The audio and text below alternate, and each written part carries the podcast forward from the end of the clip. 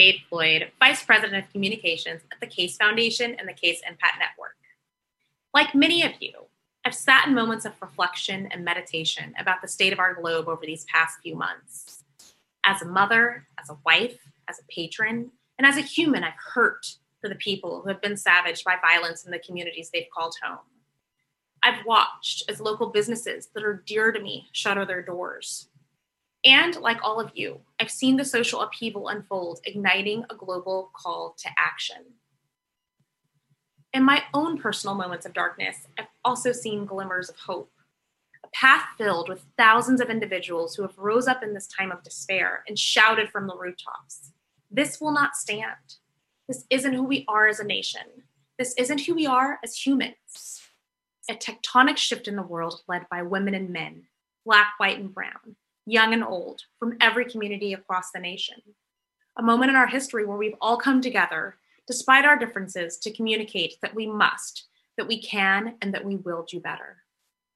At that same time, we've seen foundations and philanthropists answering this clarion call recognizing the importance of mobilizing their resources and their dollars in support of social justice and equity, and for small business impacted by these historic events. Many of you are behind the scenes crafting the messages and thought leadership for your institutions that is challenging us to drive a narrative and reality that is rooted in facts and equality and social justice and dignity and fairness and for what's just plain right. For that, I commend you and I thank you for the countless hours and the hard work that you've put in. As I take the reins of chair of the Communications Network this year, I do so with the lens on the changing dialogues and the sentiments of our nation and of our globe that we're witnessing at this very moment. Business as usual is no longer acceptable, not only for our institutions and the companies that we serve, but for our communities and for us as a human race. So, what does this mean for each of us as communicators, as strategists, and as leaders? How can we, in our current professional capacity, use our tools, our resources, and our expertise to truly drive change in the world and stand for what is good? As communicators, we ignite good by changing the dialogues happening across media, social, and digital channels. Today, you tune in with hundreds of communicators and strategists like yourself. We hold the power to shape global dialogues, not just within the media or our internal institutions or the audiences we tap, but within our homes, within our personal networks, and within our souls. So, as we navigate this new reality, this new normal we call life together, I hope that each of you find time to write your own manifesto. Reflect on what we fight for in our work and in our homes and in our communities. Together, we're a powerful force for good that I am proud to lead as board chair, and I welcome each of you to be. Now, when we say that we don't want this to be a conference, our ambition is for this to be a gathering, I think there is a distinction. I think there is a difference. When you write, when you communicate, when you use your capacity for advocacy, you are creating space for people to see themselves in other people's stories.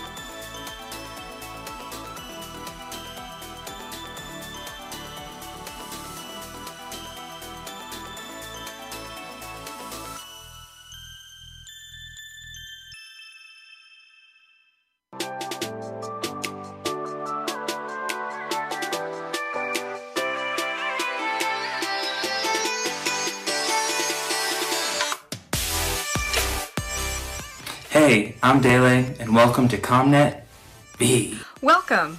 I'm Luz Wanger. Hey, ComNet. Chelsea in LA. Hi, I'm Kendall.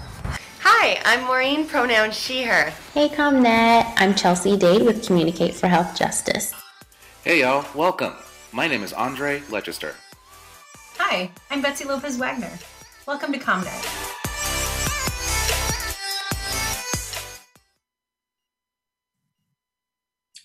Hey, everybody.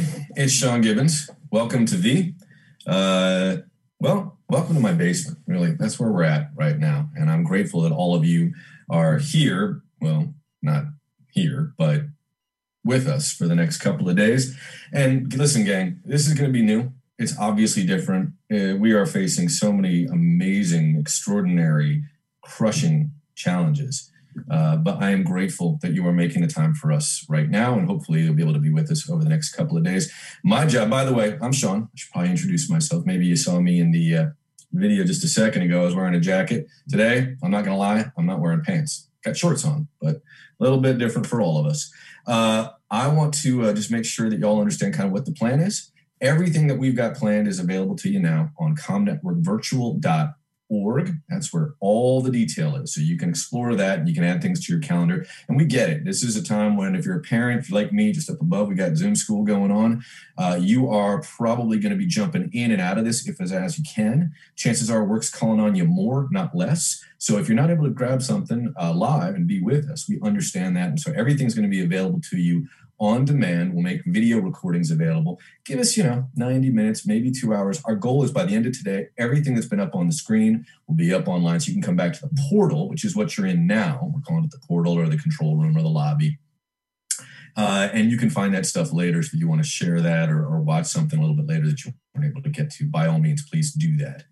Uh, I want to thank a few people before we get into the sessions that you clicked into, which is a couple of amazing conversations. I had the good fortune of getting to sit in with uh, Dr. Judy Monroe from the CDC Foundation and also with Kyle and Nathaniel. If you're in that room, uh, you're in for a real treat, and you're not going to miss either, frankly, because again, you can watch them both uh, later if you wish, or, or watch the other one that you're missing live. You can watch that later. Um, suffice to say, just want to thank a few folks and do a little bit of housekeeping, make sure everybody got, has what they need to get through today and, and this journey that we're all on together. So, first, a couple of uh, moments of just gratitude and thanks. And the, the first thank you has to come to you. You're taking a big chance by being with us, by being part of this community. We have nearly 2,000 people with us joining online, either live or on demand. And that's by far the largest gathering we've ever hosted at the network. So, last year in Texas, we know everything's bigger in Texas, and it was about 950 folks, and, and here almost 2,000. I think we ended up at about 1,980 ish. A few folks we let in late today. Um, suffice to say, we are grateful to every single one of you and so happy that you're healthy and well. And do hope that you have a sense of kind of what we're all about at the network, which is this real culture of community, and it's driven by kindness and generosity. So please make sure that you're being uh, good to one another and participating in the chat is going to be much more meaningful to you. The content that we're going to offer you, I hope, is really helpful and useful to you. We think it will be, but we're also mindful that uh, the best resource that exists out there is you and the folks who are around us. Uh, in fact, Mark Morgan, uh, our old colleague and friend, uh, observed at a ComNet a couple of years back. Uh, that you can see some absolutely wonderful things when you gather with the network. But the most important thing is the people sitting next to you. Well, this year we're not sitting next to each other because of, well, you know why. But we do have each other uh, uh, available either through the chat or we're also gathering on social. So you can find each other on Twitter, Instagram, whatever your particular poison is. Uh, and the hashtags we're using there are ComNetLive, C O M N E T. Excuse me, I got that wrong. ComNetworkV, hashtag ComNetworkV or hashtag Comms for Good. All right, a couple other people I just need to thank very, very quickly. You know them and you admire them as I do. Stefan Lanfer, the former network board chair, he just concluded his term. Uh, he has been an incredible, uh, steady, and inspiring uh, partner and friend to me and to all of you. And so we are just incredibly grateful for his service. And we're fortunate, hopefully, you've seen the news, we are welcoming in new leadership. You just saw Jade a moment ago, and she is being joined by Erica Pelletreau, our new uh, Vice Chair Erica comes in from the Ford Foundation. We're also welcoming three new board members as we're gathering today. Anusha Alikhan from Wikimedia Foundation, Virginia McMullen from the International Budget Partnership, and Daphne Moore from the Walton Family Foundation. So we're grateful for their guidance and their leadership uh, and the journey that they're going to be on with us over these next couple of years. These next couple of years are going to be well, we will see, right? We're all dealing with deep ambiguity as we look into the future. Also, want to make sure that I acknowledge all of my friends and colleagues who've been playing a tremendous role in burning the candle on both ends and finding other candles beyond that. Uh, and that is the team from the network uh, HQ. And so that's Carrie Klein, who is the mastermind behind all of this. If you see stuff that you like, Carrie gets credit uh, Tristan Mahabir, Yab Sarah Ferris, Kareem Alston, Amrit Dillon, uh, Imani, and Tracy Mitchell have been doing an absolutely extraordinary job bringing this to you, as well as the tech crew. We're all learning as we go. Uh, we were up late into the night trying to figure this all out, but hopefully it's going to go off without a hitch. But I would ask, granted, you know what? This is new for us. So extend us a little bit of grace if something goes wrong. By all means, be in touch. But do know we're all doing our very, very best. And we've been working on this for months to bring this together. And we're glad we're finally all here. I also want to make sure I acknowledge all the folks who are serving as community leaders, all those folks coming in from V Plus. There's about 48 of you. I think there's about 365 of us that are part of this V Plus experience, which is really focused on not only the things we'll all be doing together over the next three days, but an extended experience over the next three months where we're going to be building community and connections in addition to learning together. I'm excited about that. And of course, you're here because V is freight. We hope you made a donation to a local Atlanta nonprofit since we weren't able to be with that wonderful folks in that city today. Uh, but uh, the folks from uh, a number of organizations that you're seeing here on the screen, or you will be seeing on the screen over the next couple of days, we went to them earlier this year and we said, We have this idea. We know it's important to gather. Could you help us? And an extraordinary number of folks did. And, and because of that reason, we were able to make V free. So we are incredibly grateful to all of them. Um, I want to close by uh, opening uh, our session with something that's actually going to close us out on Friday. And so, uh, Joy Harjo, who is the U.S. Poet Laureate, uh, has written her latest book. It's called An American Sunrise. I hope you've read this or you're aware of it, but maybe not. But I think this is a nice place of departure for all of us. So, if you'll indulge me, I'm going to read a poem that she's written called Directions to You. And if you're curious, Joy will be with us on Friday afternoon. She will close out our gathering together. Uh, this song, or excuse me, this poem, I'm a little nervous, gang. Directions to you. Follow them. Stop.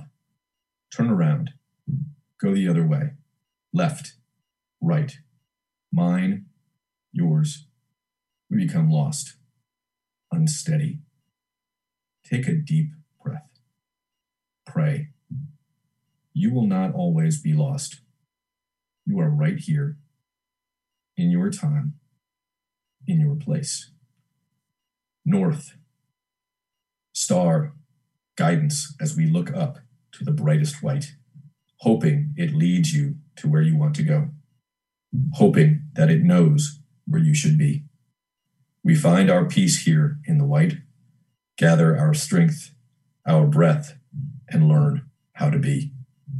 East, the sun rises red morning heat on our faces, even on the coldest morning. The sun creates life, energy, nourishment. Gather strength, pull it in, be right where you are. South, butterfly flits, spreads yellow beauty.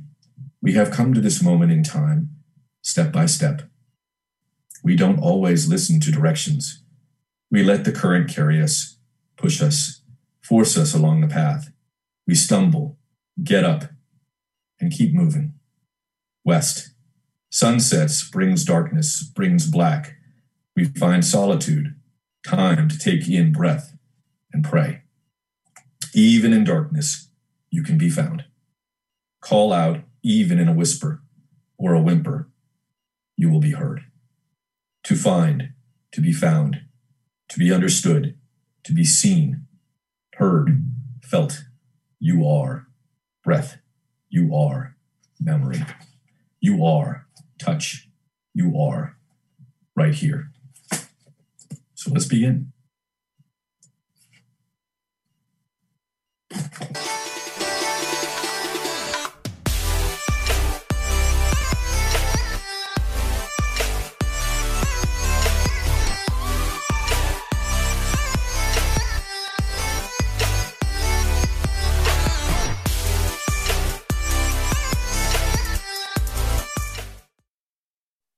Hi, um, my name is Kyle Tibbs Jones, and I'm one of the founders of the Bitter Southerner.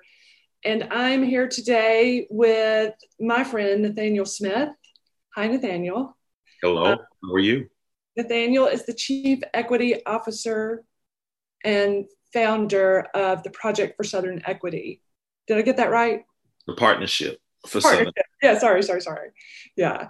Um, hi, it's good to see you. Hi, it's good. It's good to see you as well. We're here to talk about communications for good and moving this world along. I'm excited about our conversation. I, I you know, of course, you know, I, have been a, a, great and big fan of the Bitter Southerner since the beginning, and so you know, to have an opportunity for us to spend good time together is something that I've been looking forward to. Thank you. Me too. Right back at you. Uh, just so everyone in the audience knows, we uh, at the Bitter Southerner have, during the social unrest and the protests and the march marches this uh, summer, we started a project where we were selling T-shirts and giving money to boots on the ground and organizations fighting for social and racial justice. And uh, that's how Nathaniel and I met because we supported uh, yes. partnership with equity. Yeah. Yes, yes, yes, and and we we were so appreciative yeah. of, of that support, and um and here we are now. You know, thinking of ways that we can uh, continue to conspire uh, together as we continue to move the work to advance towards a better South. I, I love that. So I think our project here today is um, to talk about communications for good, but I think we should start by talking about how we've arrived at what we're doing these days, how you and I have landed in these spots. Why don't you go first? Tell us like what you do, right. how you came to this. Right, right. So um, as you said before, I, I have the honor really of of serving the community in the South of the South as the founder and chief equity officer of the Partnership of Southern Equity. Um, we are a nonprofit organization that is working to advance what we call a new Southern agenda uh, for racial equity and shared prosperity in the American South. Uh, we are we are a deep, deep believer that in order to change the nation, we first have to change the South. And in order to do that, you need strong uh, leaders, you need strong organizations, you need strong ideas, strong stories um, in order to move that work forward. And, you know, for me, it's just always been a part of my life. Um, you know, it's something that has always been uh, a driver for me personally. I, I mean, I had a chance to grow up in an environment where many leaders who understood the importance of the South sacrificed their lives, reputation, health, uh, well-being to to move the South and the nation forward. So I, I, mean, I really look at the work that I do not as a job, but but as an assignment, really, as as as as as you know that I'm running this marathon race and and at the end of the day, it's just my leg to to carry the baton. Um, but that is what I believe. Nathaniel, tell um, everyone in the audience about that. This is in your DNA. Your fam. Talk about growing up. Yeah, yeah. You know, it's always strange to talk about it because I had nothing to do with it. You know, it's it was just the universe's, yeah the universe's this decision to put me in a very unique and special situation um, my parents had an opportunity to be involved um, in the civil rights movement and work for the Southern Christian Leadership Conference under uh, Dr. Martin Luther King Jr., as well as Ralph David Abernathy and Joseph Echols Lowery.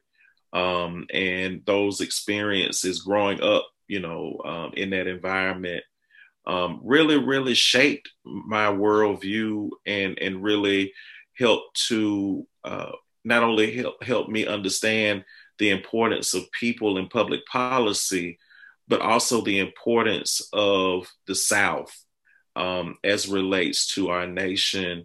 And, you know, it just always, you know, stuck with me and, and it really um, encouraged me, not just being around the kind of folks that you would read about in the newspaper or read and learn about during Black History Month, but but the silent heroes right? The, the invisible heroes the the people who people may not necessarily be aware of the ones that gave so much of themselves and will never and, and most people will never know their names. You know those are the people who really touched my life and inspired me to continue to to run this race i hope you'll write a memoir someday well, well we'll see and and of course you know i, I the Southerners should publish it well, we'll we'll see. You know, I, I want to work up to that. You know, I, I want to I want it to be earned, so I got to yeah. keep working. You're, you're earning it. You're earning it.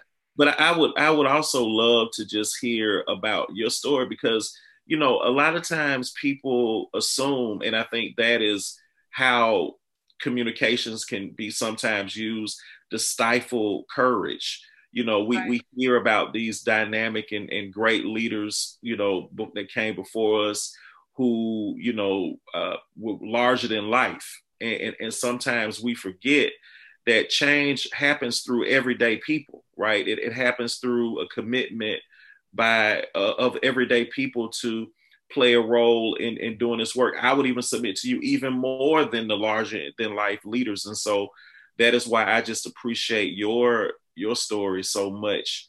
And you know, if you don't mind sharing, I think I think the audience would really uh, um, benefit from hearing about your story.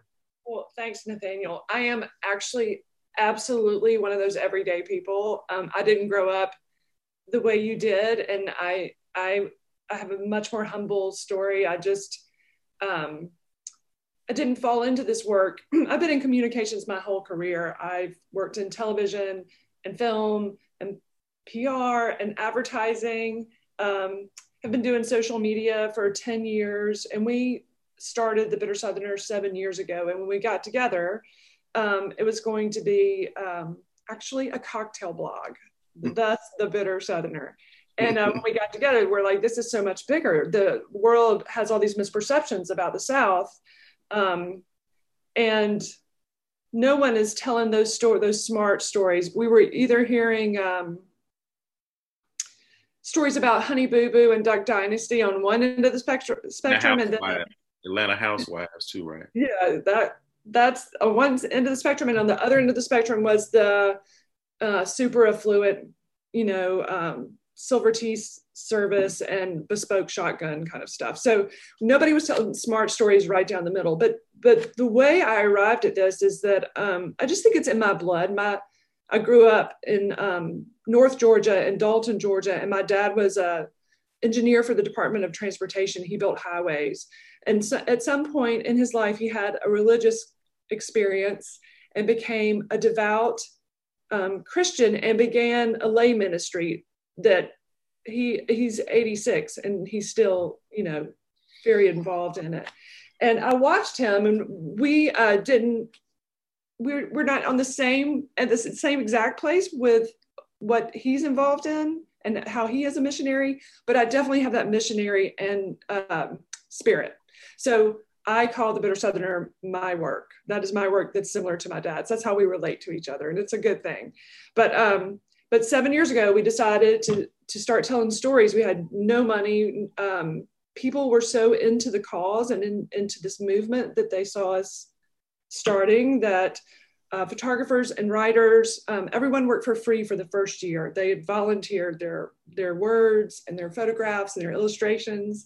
It was an amazing time. Here we are seven years later, you know, we have a, like, we're halfway through the year and, you know, we have a million engagements. We have you know, we're about to reach big numbers across our emails and social and all that stuff. And we've built this community that cares about not only the South. So when we started this, our, our thoughts were the bitter Southerner for a better South.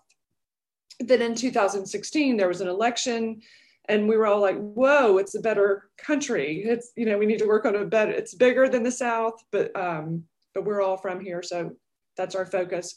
But and then um, Me Too, and now with what's going on in the world in 2020, it's our focus um, continues to evolve. But um, anyway, we're so glad we're here. And mm. that's a very circuitous route to tell you how I arrived at the Bitter Southerner, but it's been a circuitous route.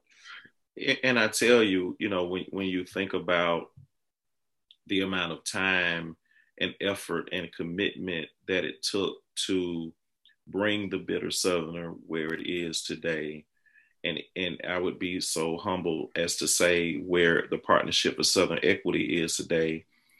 Both of those efforts are stand on a foundation of love, right? a, a, deep love of the American South, a, a love that compelled us to try to show up in a way that would help to move the South along uh, towards the place that it could be. And, you know, I, I wanted to just create a space and, and just talk a little bit about that love and, and, and, and ask you to really talk about why, why, why do you love the South? Why did you love the South so much that love became a verb for you? Why, why, why? Nathaniel, you're gonna make me cry. Um, I do get emotional when I talk about this, so I'll try not to. But uh, this is home, and home is hard. You know, family is hard. Home is hard. This is this is where we're from, and uh, when we started this publication or this this media company, we wanted to tell authentic stories of, about. We want to tell the truth, mm. and the truth is not always easy. And so we were staring down hard, hard topics, and um, and we had to figure out a way to make it palatable, um, not easy for people, but but keep people engaged. So if one week we had Killer Mike like staring into the camera and telling you what for. The next week we might do a story on uh, azalea bushes. Do you know what I mean? like we had to keep the rhythm and the narrative going um, so that we kept people engaged. And little by little, people became they're like, oh yeah, this is what y'all do. You tell us you're you're sharing stories that tell the truth. Right. And um, so a little bit of looking back and telling the truth about where we've come from here in our home, in our place in the South, um, but also very optimistic and forward thinking about pushing forward to the future and sharing with the world like how much cool stuff is going on here. Mm-hmm. You know, how many people, how many brilliant creatives there are, and how many you know the scientists and the politicians and people like you nathaniel that are doing the work like we uh, were sharing these stories and they just hadn't been shared before. Mm-hmm. So we found that the world was hungry for what was good about this place, what was hard and what was uh, not easy, but also what was good and optimistic about the, the American South. Yeah, and I, and I think the the bitter Southerner just plays such an important role in kind of elevating a new narrative uh, for the South that pushes back against the historic narratives that have not only uh, minimized the ability for people outside of the South to get involved, but have also um, helped to maintain um, the level of inequities and injustices that we see right. and experience in the South every day. And I think for me, you know, the South is just such a very complex and complicated place. You know, it is the place of Gone with the Wind, but also Waffle House, right? You know, it's the place of OutKast, you know, but at the same time, you know, the, the history of slavery, right? And and and it's that complexity that um, inspires me every day to try my best to reconcile that within the context of how people are provided an opportunity to show up in this world. And and also understanding that history and under that history the the struggles the sacrifices the constant tension that has been ever present um, in the south um, we talk about a lot that that line from that Drive By Trucker song, the duality of the Southern. Oh, it, it is, it is. I mean, you know, not not to be overly controversial, but you know, to to be in the in, in the antebellum South during a moment of chattel slavery, and actually have a slave master, um, um, have children out on the plantation picking cotton at the same time, right? So to actually be a white man, but also have black children that you are utilizing as free labor, and to be able to reconcile that within the context of your culture and your religion, it doesn't get more complex than that, right? So, so the South is a very complex place, but it is also a place of, of hope um, is a place of resilience. It is a place of courage. It is a, is a place of faith, deep faith. And also it, it is a place of swag, right?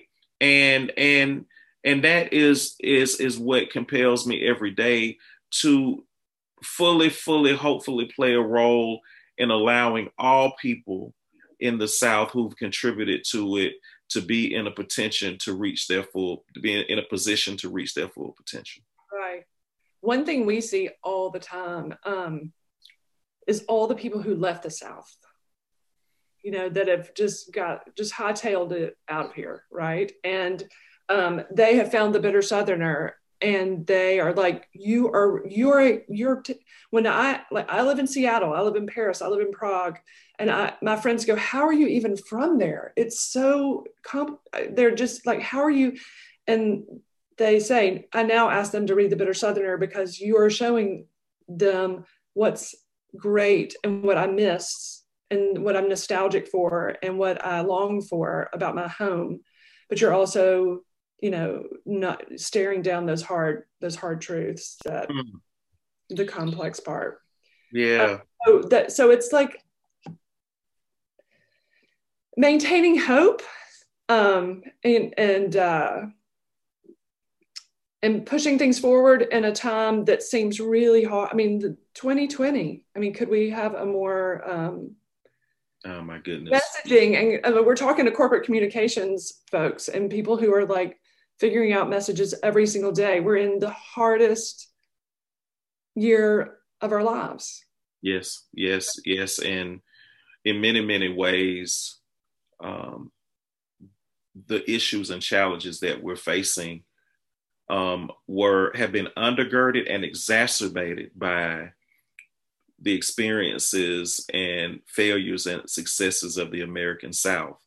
You know, um, you know, one of my heroes is is a gentleman by the name of James Baldwin, who was a great uh, social commentator and and one of one of the um, just larger than life intellectual giants that we had in the '60s. And you know, one of the things that he would always say is that history is the present.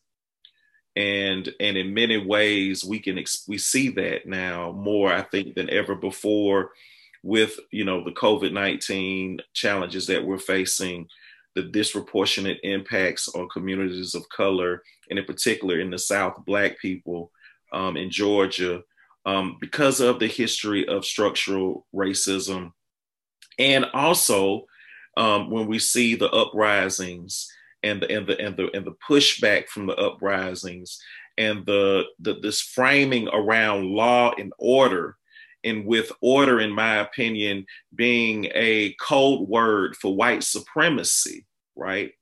We began to kind of experience what i believe and why the Bitter Southerner and PSE is so important is is is is a new force that is is emerging to push back against what I call the pan confederacy right?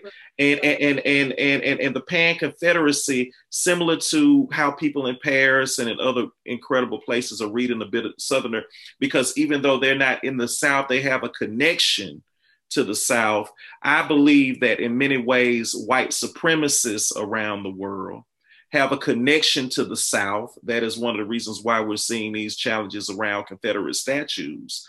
And, and people around the world fighting and pushing to maintain that order and that and that visual, right? Because they are connected to something bigger than place. It is an ideology.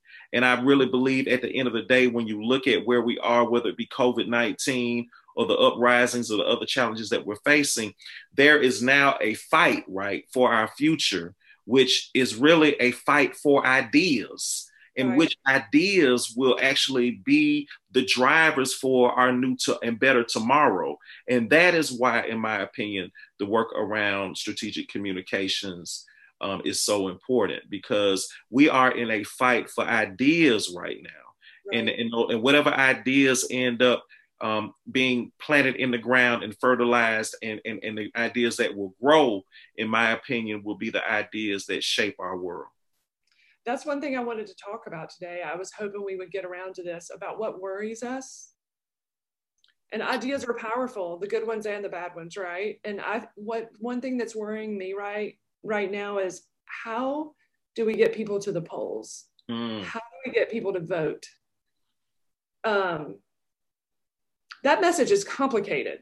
It is. If we're, if we're talking about strategic messaging and, and corporate communications and communications and storytelling, how do we get people to the polls in a pandemic when everything is super complicated, when the postal service is in jeopardy, you know, our, our ballots are in jeopardy, like that is that's something that I that keeps me up at night. I've got to figure. Well, it's it, we have to figure that out. you know? Oh, and it's tough, and, and I think again, I think it goes back to why our connection to history mm-hmm. um, and why history is, is the present has to undergird and drive, you know, our belief in the importance of voting. Um, why would a woman like a Fannie Lou Hamer, um, with a minimal education, um, step outside of sharecropping um, and leave her family to go register to vote, knowing that registering to vote could mean the end of her life. And mm-hmm. she actually had to leave town because she tried to register to vote. Right? right. What what compels someone with that historical trauma to continue to go and register to vote, even though they would know that the proctor would put a, a, a, jar of jelly beans in front of them and say, if you tell me how many jelly beans are in this jar, we'll give you an opportunity to register to vote, right? right. It, it, it is the constant struggle for humanity, right? And, and how people are considered human or not that this vote and, and where we are should be framed that, that it's not just about democracy it's right. not just about maintaining a strong participatory democracy it's about what what can we do as a community to continue to move towards an idea that everybody is valuable and precious under the sun.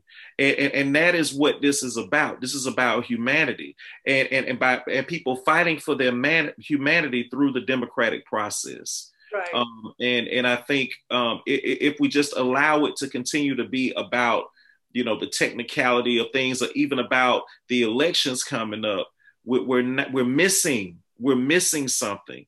Um, and you know, I, you know, why would you know? And, and again, you know this better than, uh, than me as a communicator. But but why would people be willing in a, in a pandemic to walk around without a mask, knowing what the science is saying about COVID nineteen?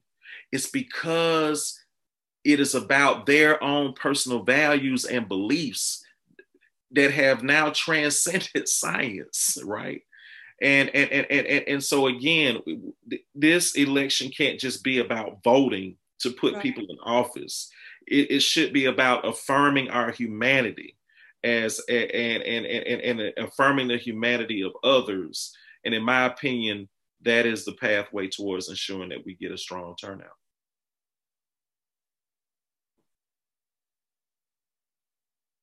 I, I agree. I just feel like the um, turnout if we can I agree with all of that. I just want people to get there in order to get some of this um, alternative messaging out of power. Right. Yeah. And smoking of the flames. Right. And, and, and we're probably not supposed to delve into politics in this talk. I have no idea. But yeah, I think right. it's a big challenge for us as communicators. Like, how can we get, we have two months to, to uh, drive home a message we do and, and, there's an urgency around that message. And i think you know regardless of, of who you vote for you mm-hmm. matter and and, right. and your voice matters. And, and and and we hope that you will facilitate that uh, opportunity for your voice to be heard through through the political process and through voting. Right. Makes me think about technology. And um, you and i've talked about this before um, we don't really know each other, but we've had one Zoom call to get to know each other a little bit before this. And we talked about um, technology. And for me, I drive that engine at the Bitter Southerner. I, I'm doing all the Instagram posts and Twitter and Facebook and, and making sure that's where we've built our community is in social media. And that's how people know about what stories we're, we're publishing and, and what events we're doing and what books we're publishing and our podcast. That's how people it's the party every day right? It's the place where people come to communicate with with us and with each other. And um and you and i when we talked about this you are um you are more on the ground. You're out there in the world you know in real life. I know covid has changed some of that for this year but talk to me about that about organizing. Well, Yeah, well, you know, I, I think in everything that we do, whether it be around leadership development or whether it be around our research or whether it be around our strategic communications, it's all done to organize people. You know, mm-hmm. whether, whether it be the people, the work that we do on the ground to organize folks around policy issues. You know, at the end of the day, it's it's a, it's about bringing people together in ways that will build power and disrupt unjust systems and institutions, right? And I think that you know one of the real blessings of PSE's evolution is that we understood the importance of strategic communications early in in, in the power of language, right? In not just in itself, but also in in the way that language and words can be a powerful connector can be utilized as a powerful connector of people and be leveraged in a way that could assist us in, in, in, in growing our ecosystem of institutions and individuals and frontline organizations that are working with us to advance racial equity in Georgia and the South, right? Mm-hmm. And so I think we were in a in a better situation than most organizations in the South that depend a lot on community engagement as a, a important, well, you know, face to face contact as right. a way to advance our agenda. Because we we we understood early on again that this fight for racial justice was not just about organizing people right but also about organizing ideas right? That that it wasn't just about organizing ideas but it was about advancing a values revolution um, um, that would create the conditions for the type of change that we want to see on the ground. So, so for us, I think we, the, the infrastructure was already being built over the years, almost 10 years now around the work. And so we were able to pivot somewhat quickly in leveraging a lot of our social media capacity. But with that being said, that there is nothing like um, being face to face with the community. I, I was actually you know, a lot of people would be probably upset with this, but I was actually um, in a in a rural community this weekend um, doing an organizing training and, and a racial justice training because because that is where the people are, and in, in some communities. Why hmm? would people get, Why would people be upset about you being in a rural? What do you mean? Well, I think it's just because the COVID nineteen concerns, the health concerns, and and there were a lot of people um, who, and some people on my staff and others who support PSE, who want me to just stay in my house and, and try to be a Twitter, a Twitter, uh, you know, a, a, social media organizer, which is fine, right? Mm-hmm. We need right. we need those type of virtual, um, you know, organizers, and and their and and their need the need for them is growing even more um, right now, and we actually do a training on virtual organizing. Hmm? You had you had your mask on, you were fine. Yeah, I mean everybody had masks on. Everybody, you know, we we were so you know did a social distancing thing, but I mean, and but nothing can can, can take the place of that, right? Because right. because at the end of the day, courage is a key component of the work, and it's hard to cultivate courage behind the screen. I mean, you know, it, it's just it, you know, to do and make the type of sacrifices that people need to make it in order to move forward. Um, and so, you know, we're trying to kind of balance that, you know, that tightrope between, you know, being strategic about our, you know, engagement. You know, one of the things I did want to mention is that, you know, you know, so so you know, you know, I did that, and we'll continue to try to support rural communities when I can.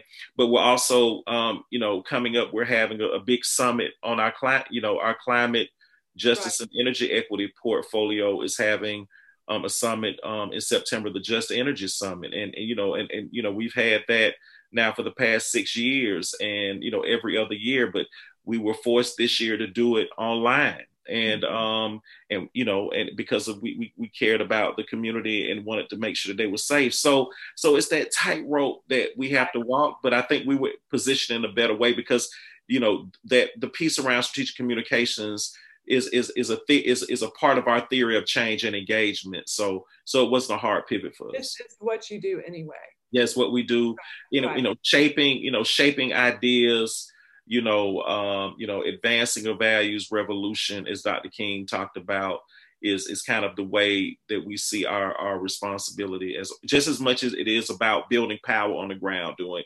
grassroots organizing and coalition building. Nathaniel, you talked about courage, and it made me think about the courage and what the people who came before us, you know, John Lewis, yes, you know, like the courage that we have seen uh, throughout history, and the courage it takes right now, you know, to um, to be out there with the truth, you know, yes.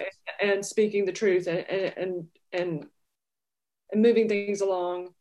And then I, it made me think of you being out in the rural areas and how important it is to speak to um, our urban audiences and our rural audiences and make sure everyone's included. And it also made me think of uh, Michelle Obama's talk during the DNC convention when she talked about put on a mask when she's yeah. talking about voting, put on a mask, pack yeah. a lunch, maybe a dinner, expect to spend the night, get in line, social distance, and vote. Like yes. that there's there's a lot of courage needed right now across across everything, across voting, across how we um, are plain spoken and what's going on and we just talk about the what really what has to happen and and, and what we believe in and being authentic and having courage is sort of uh, been the backbone of what we do at the Bitter Southerner. It's sort of been our underlying, you know, mantra to ourselves. Yeah, yeah. It, does this story? We, we always talk about running it through the filters. We have specific filters. Does this move um, these three or four things forward? Is Just this story right. doing that? Right. And, um, anyway, courage. But you know what? Courage but, on my mind. Right. But you know what, Cal? I mean, I think it's deeper than that though, because it, it in my opinion, it, it actually goes back to what we talked about before, and that's love, right? Because it, it, it love positions people to be courageous around certain issues. Right. Courage doesn't create love. Love creates courage, right? And, and, and you know, uh, you know, and, and not just the superficial love, but love as a transformational force, right? You know, right. one of the things that I always tell people, and I think Congressman Lewis and other great leaders who have sacrificed their, their whole lives for us to move forward as a nation understood one key real reality, in my opinion, and that is that equity is love in action, right? Mm-hmm. That that that that that the work that we do um, as a community to advance a more just society is love in action. And, and the more that we're able to understand it, the more that we're able to tap into that force, right? Mm-hmm the more we'll see courageous actions and, and people standing up in ways. That's why we can't turn away from, from that force because, you know, the opposite of love is fear. And we have people who are utilizing fear as a way to separate us, as a way to minimize um, our ability to to organize ourselves and to push towards a better tomorrow. We always have to stay connected to that force and understand that that is really where our power lies. Not in the facts not in not in the data.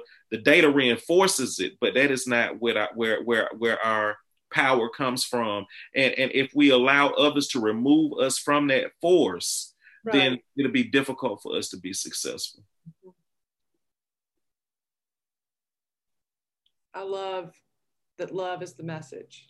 It is. It, it, it is the force that um, that we have to have and, and, we also you know not to continue to go down this path but i think it's important for communicators to understand this that if that if equity is love in action right then empathy right we need empathy as well is the bridge between love and action right, right. that that that that if you don't take the time to create stories and create opportunities for people to fully understand what people are going through right then they will they will not be put in a position to move from sympathy to empathy nathaniel right? we are in the middle of the mo- we have we have momentum right now yes we've yes. just we we've just been through the most incredible few months and we have the world is you know sitting at, at attention and like what what what what is going on? What how have, how have i been thinking? How do i need to change? How do we move people from sympathy to empathy to action? Like how do how do we what do you talk about that? Well I, well i think it it, it really boils down and, and i'm talking specifically for our communications family. well, seizing the moment. I'm talking about seizing this moment, moment. yeah. Mm-hmm. you know I, I think one of the key things that we have to do um, is leverage. Let, let, me talk specifically to the communications people right now. Right. Um, you know, I think it's going to be really, really important for them to play a role in elevating the stories of, of, of, of the struggle, of, of, of organizations and leaders that are working every day to advance racial justice. And, and, and it can't just be communities of color. I mm-hmm. think I think it is, you know, there's a reason why in schools we're not taught about John Brown, right? That we're not that we're not taught about the the, the folks that the abolitionists, right? Because because there's power in that.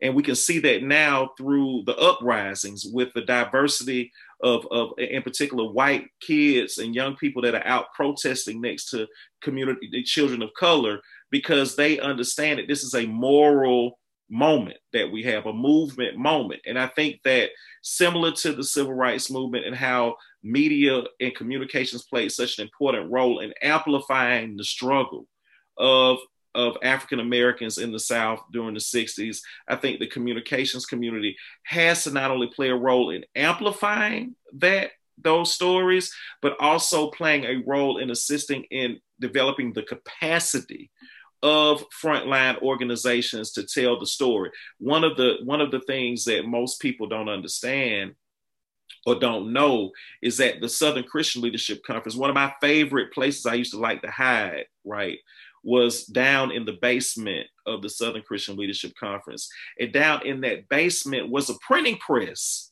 right? So, so the Southern Christian Leadership Conference and Dr. King's understanding of communications actually had a huge printing press, right? That he used at the time to, to leverage communications as a way to move the work forward. Right. And the last person that, that ran that was a gentleman by the name of Eddie Mathis. And I always like to mention these people because people will never know their names. Who who who who um, who was around? I was around. Of course, Dr. King was long gone, but he was the last person to, to, to manage that press. And so again, we've got to play a role in in in in in, in, in translating printing presses, so to speak, throughout the South with the organizations that are moving this work forward. So you know, strengthening the communications capacity of, of frontline leaders and organizations, continue to elevate the narratives and the stories that are required for us to move this work forward. In particular, stories about white courage, um, I think is really important at this particular point.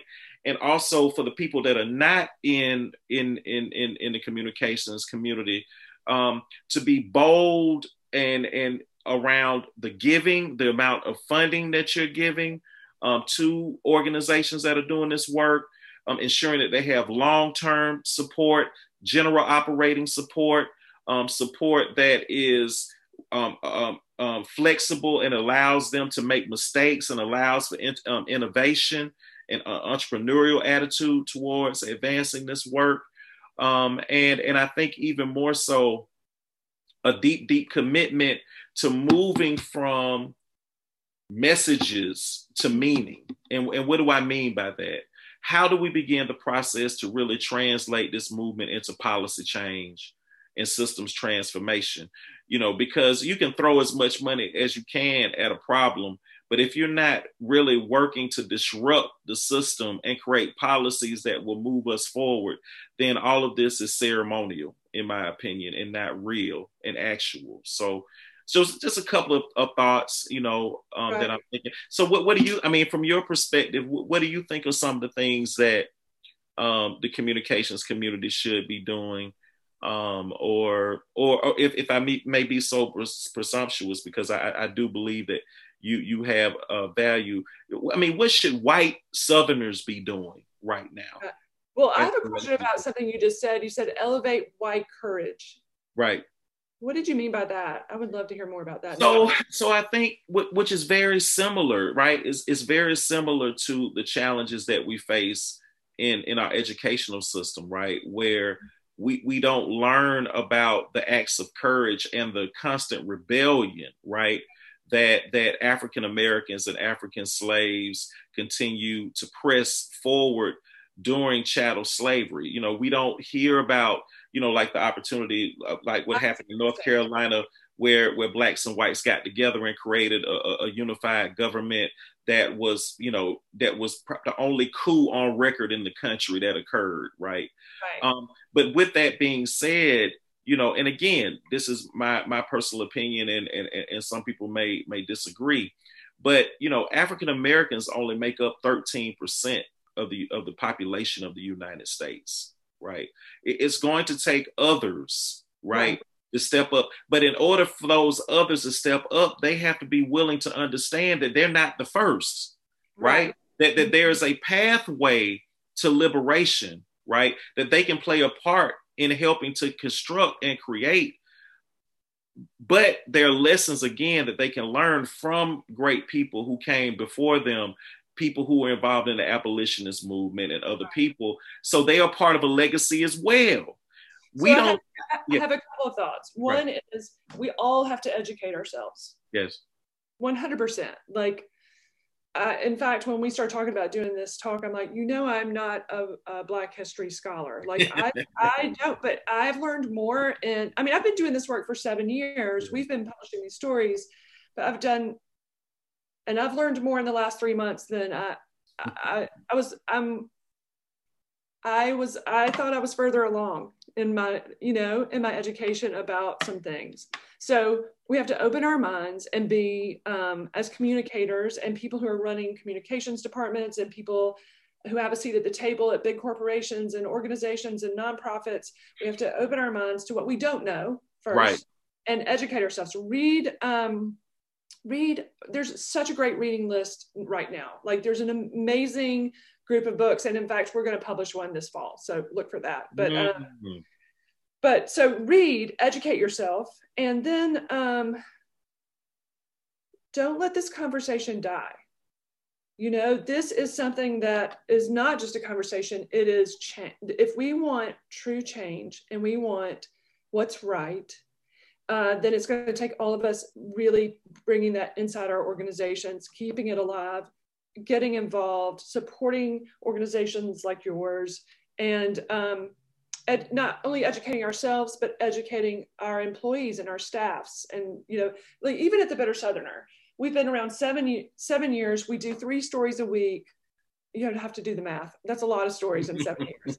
Um, and we have talked a lot about all of these issues but we didn't necessarily have the right people. No, let me rephrase that. We had really amazing writers writing for us all along, but we did not have enough voices of color. We did not have enough writers of color, photographers of color. And last summer, we we were like, we stopped and we had a retreat and we sat down and we're like, we've got to grow our staff. We're very tiny and we haven't had the money to grow, but we've got to grow so that we are, are more diverse. So, and we have to start bringing in way more, um, you know, we have to have more diversity in our voices. And so we started last summer, um, and we have made great progress in that. And and we're seven years old, Incredible. you know, and we're in the business of moving the South forward yes. and yes. being pro, um, you know, all of these things. So if we're just now getting around to doing some of those things, we're we're all we're all in the same boat. Educate yourself and then make actions to make things better. Take actions to make things better inside your organization and inside your own life. I mean, that's yeah. a very simple. Yeah, yeah, and, and, I and I totally agree. I mean, I, you know, again, you know, I, I think it's beautiful to drive through gentrified communities and see Black Lives Matter signs me too. Know? And and it's great to see murals of black folks, mm-hmm. even though in my city, the more murals I see, the more displacement we see as well of, of black people from from from urban areas and cities. Right. You know, I love to, you know, it's great to see Facebook posts where people are giving their book lists and and and talking about anti-blackness but it takes more than that right it, it takes sacrifice you know and i always try to encourage my white friends to to understand that it's not about what you're willing to give it's about what you're willing to give up. Mm-hmm. and some of that's you're being comfortable. Yes you've got to be willing to give up being comfortable. You have right. to be willing to give up your power. You have to be willing to give up your privilege. Um, the way that you see the world sometimes people have to to to give that up as well. And so um, but i think through great minds and, and and leaders like you and and and, and publications like the bitter southerner i think we have an opportunity to touch an audience maybe that we've never been able to touch before and so I feel know, like that's about you, Nathaniel, and the work that y'all are doing. And I and I wish I could look out at all the people that we're we're talking with right now and say, I, w- I wish we could meet all the folks in the audience. Don't you wish this was still in Atlanta? I, I, I really do. 2020? Because I'd love to hear the stories of how people are implementing this inside their organizations and making real change. Because it's possible and it's exciting, and the time is now. We, have got is. to seize the moment, right? I mean, we have to. We, we are at what I call a, a movement moment. You know, mm-hmm. we're at a moment where um, we we have to decide as a community whether we go right or left. And you know, COVID nineteen and the uprisings have elevated some hard truths and realities that we've tried to turn away from for the past 400 years in America. And the decisions that we make in these next couple of years will decide, in my opinion, whether America will be what it says it is or whether it will, at a most basic level, survive. I, I don't really think that we'll be able to survive, um, you know, without us being able to work towards answering and, and, and solving some of the problems and questions that, that we have right now. So this is a very unique and special moment and and we have to rise to the occasion. Um, and and I'm, I'm I'm just hoping that people really understand that. Well, what's very cool is that I think the people watching this and that are attending this conference are the people who can do it. They're they're key. Uh, they're they're key to this. Anyway, thank you for talking with me today. I've loved every minute of it. Let, let me tell you, we, have got to do this again without okay. a camera. Without a okay. camera. and, um, and, and, and, again, as, as we kind of break the, the fourth wall, so to speak, you know, I, I do want to also take the time to thank everyone who took the time out of their busy schedules to spend time with us and, and, and listen to our conversation. We're very appreciative. I'm very appreciative. I'm sure Kyle is as well. And hopefully we'll see you out there on the battlefield. Yes. Thanks. Bye-bye. Bye.